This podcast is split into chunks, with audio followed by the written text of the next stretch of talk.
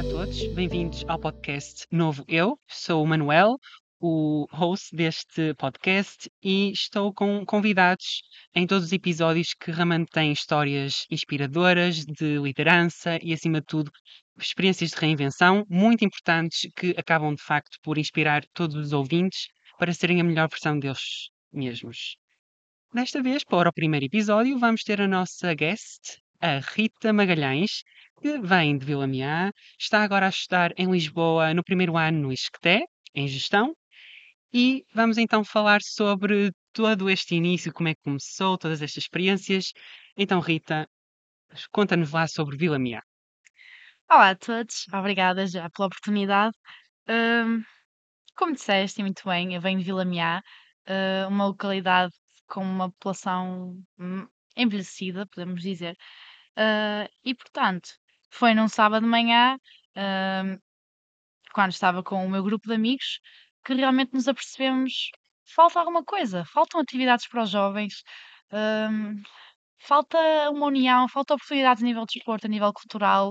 Uh, por isso, o que é que nós podemos fazer? E como jovens, todos ouvimos aquela frase típica de que vamos lá, é agora, façam acontecer. Uh, por isso decidimos, ok, vamos criar um grupo de jovens, por que não? Algo informal, começámos, tínhamos 15, 14, 15 anos, o que é isto? Uh, por isso começámos com algumas pequenas atividades e, de facto, sentimos que todas as atividades tinham um impacto positivo. Conseguimos realmente mudar Vila Meá e, uh, e, e lá está, fazer a diferença. E foi aí que veio então o Grupo Valis. Exatamente, sim. Um, lá está, com 14, 15 anos, uh, foi um pouco difícil ter esta perspectiva de como é que vamos liderar um grupo, o que é liderar. Uh, mas naquele momento, sou sincera, não pensámos muito no que era a liderança, simplesmente pensámos queremos fazer acontecer, somos um grupo de amigos, vamos falar com uh, as entidades e vamos uh, mudar um pouco esta rotina dos jovens e, e, e prendê-los um pouco a Vila Miá, porque Vila Miá tem muitas capacidades. Portanto, foi um pouco por aí é, é este grupo de jovens. Pois, e de Vila Miá começaste então com esta primeira experiência de liderança no Grupo Valis, mas decidiste uh, completar o teu ensino secundário em Penafiel. Esta foi também uma grande transição, conta-nos lá. Sim, sem dúvida. Parece uma mudança pequena, Vila Miá para Penafiel, 15 minutos de distância, não é nada, aparentemente, mas foi uma mudança muito difícil, eu senti-me muito ah, senti-me muito deslocada, porque apesar de tudo, em Vila Miá nós não temos, não tínhamos grandes oportunidades, não tínhamos grandes atividades, portanto, todo tipo de atividades era muito bem-vinda e muito bem recebida. E na Fiel acho que já estava tudo garantido, portanto era muito mais difícil de captar as pessoas, tínhamos pensamentos diferentes. Ah, portanto, foi difícil integrar-me, de facto eu só me senti integrada quando fui convidada para fazer parte da SG porque foi aí que eu arranjei motivo para, para estar na escola, para fazer a mudança e para dar o melhor de mim. eh, lá está, para, para a comunidade escolar. Exatamente, a SG é Students Government, não é? A lista que foi candidata à Associação de Estudantes de Penafiel, da Escola Secundária de Penafiel, devo dizer, e de facto foste a presidente desta lista candidata. Foi uma lista que ganhou ah, no ano anterior, és a nova presidente da lista que mais está promissora e foste, então, no final, a primeira mulher a ser presidente da Associação de Estudantes desta escola secundária. Conta-nos sobre todas estas peripécias sobre liderança.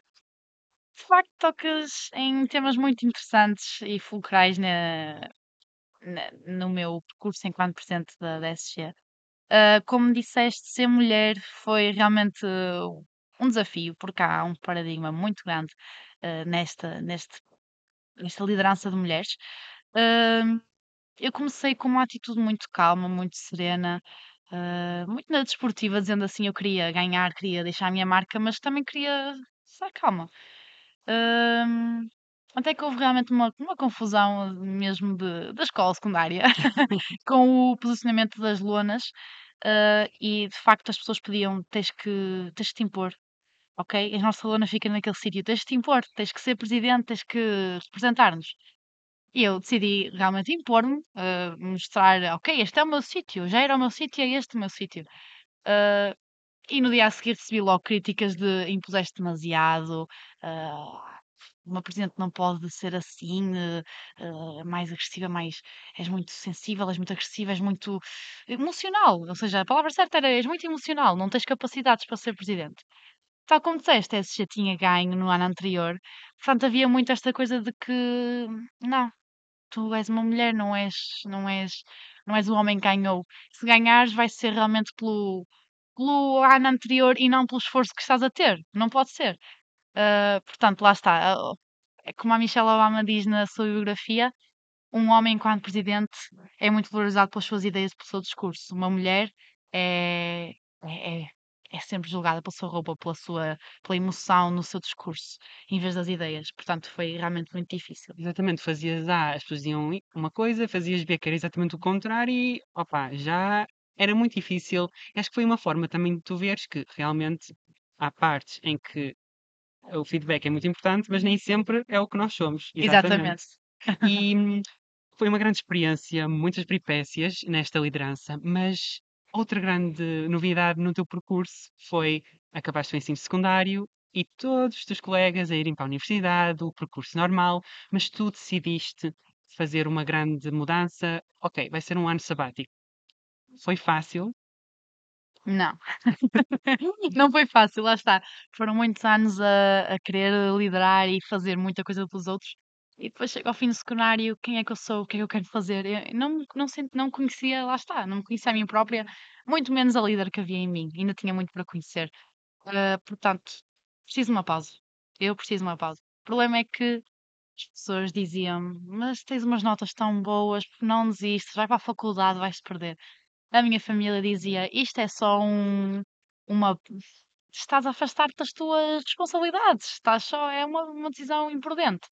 E os amigos diziam: E nós vamos ser universitários, tu não, será que vamos conseguir manter a ligação? Portanto, esta decisão, que era suposto trazer-me uma calma, assim, Exato. uma sensação de conforto à minha, à minha mente, estava a estressar muito. Foi aí que eu, então, tive o meu primeiro emprego, comecei a trabalhar quando todos estavam ainda de férias, no lazer, principalmente a trabalhar na, na área da hotelaria, em que estamos a trabalhar quando todos estão a divertir. Foi muito difícil, não aguentei uh, em termos psicológicos, para ser sincera, e uh, lá está, soube que não. É, é difícil. Uh, estávamos doentes, ou seja, houve um dia que eu estava com uma grande dor de barriga e eu não podia, não podia parar, porque é o meu trabalho. Eu tinha, tinha outra, um propósito, tinha que seguir a liderança de outras pessoas, tinha que cumprir o meu papel, não podia faltar. E é muito difícil, nós não estamos preparados no secundário para isto. Uh, portanto, quando eu desisti deste primeiro, meu primeiro emprego, uh, foi quando eu ouvi comentários muito negativos de vês, não, não tens o estofo, vês, tens que ir a faculdade. Uh, mas foi aí que eu pensei, não, eu tenho que me reinventar, eu vou arranjar outro emprego, eu vou fazer voluntariado, vou fazer coisas diferentes, porque eu estou, neste ano, eu estou a experimentar o melhor de mim, estou a aprender com outros líderes. É porque é a partir daí que nós percebemos que tipo de líder é queremos ser o que é que nós queremos fazer. Portanto, acho que foi a melhor experiência do meu ano sabático. As pessoas pensam, falhaste, eu penso, não, eu ganhei, ganhei muito. Exatamente. E no começaste então com o emprego, mas depois decidiste ir à descoberta, sozinha pela Europa. Conta-nos mais sobre isso e como é que também te ajudou a descobrir mais sobre ti própria. Ok, então trabalhar na hotelaria fez-me perceber que eu tinha alguma dificuldade no francês, porque enquanto portugueses, o inglês, espanhol, português funciona bem, mas francês havia ali uma barreira. Portanto, foi uma forma de convencer os meus pais que eu vou viajar, vou aprender francês, como quem diz, mas também o que eu queria mesmo era viajar sozinha. Uh, foi muito difícil, estressante. Fiquei doente uma semana antes de ir e parecia aquele presságio de meu Deus, não posso ir. Mas foi também um momento em que cheguei a um país novo, não conseguia, não sabia a língua, não conhecia ninguém. Uh, como é que eu vou sobreviver um mês e meio fora de, de casa? Uh, portanto, foi, tive momentos muito difíceis, momentos em que senti muito sozinha, momentos em que eu pensei nunca vou nunca vou conseguir. Como é que eu vou aprender uma língua assim? Como é que eu vou sobreviver? Uh, mas foram também estes momentos que me fizeram, lá está, ver que eu tenho, que é através de, do arriscar que nós percebemos a, a força que nós temos. Exatamente. E, e forçar-nos a. Foi, eu fui num momento muito frágil a nível emocional, achei que ninguém vai gostar de mim. E foi aí que eu percebi que as pessoas gostam de nós. Há pessoas que não gostam, há pessoas que gostam. O que importa é que nós sejamos fiéis a nós próprios. Exatamente. Uh, portanto, foi também uma experiência muito recompensadora e, e que gerou muitos frutos em mim, não só a nível linguístico, mas aprendi muito com a minha força interior. Exatamente, olha, o que estás a dizer é mesmo muito importante, porque tens toda esta experiência e cada uma tem um lugar muito importante para o teu crescimento pessoal, não é um maior do que o outro, é tudo importante para crescermos.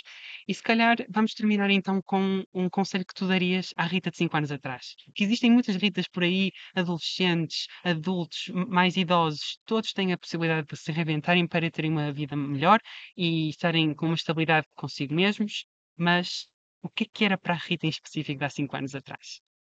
Ok. Hum, Rita, querida Rita, vai haver dias muito difíceis em que vais pensar: minha vida não pode ficar pior. Meu Deus, como é que uma pessoa pode ter tantos problemas e tantos desafios? Uh, porque é assim mesmo que é a vida de uma adolescente. Mas também vai haver dias em que tu vais perceber que são estes problemas que te fazem crescer e, e ser a líder que tu queres ser. Hum, e o mais importante é que tu te percebas que tu neste momento, ah, tu queres mudar o mundo e nos, nesses próximos cinco anos vais aprender que se calhar não vais conseguir mudar o mundo da forma que tu queres, ou seja, mudar o mundo como um todo e de uma forma instantânea, mas vais conseguir mudar o mundo das pessoas que te rodeiam, vais conseguir mudar o teu mundo e é a partir destes pequenos atos que consegues ter atos enormes, inspiradores e que te fazem, que fazem realmente a vida valer a pena e, e a tua liderança valer a pena. Por isso, força, arrisca e vive. Muito obrigado mesmo, Rita, pelo teu testemunho. Experiências fantásticas. Se as pessoas quiserem saber um pouco mais de ti, como é que devem contactar? Tenho muito para falar, podemos ficar uma tarde toda a falar, por isso podem me contactar pelas redes sociais, nomeadamente o Instagram, é o arroba Rita com dois As, Magalhães com dois S. Ah, qualquer dúvida, estejam à vontade, eu estou cá para, para vos ajudar. Isso é mais importante, que possamos ajudar os outros realmente com o nosso testemunho. E não desistam dos vossos sonhos. Muito obrigado a todos. Até à próxima.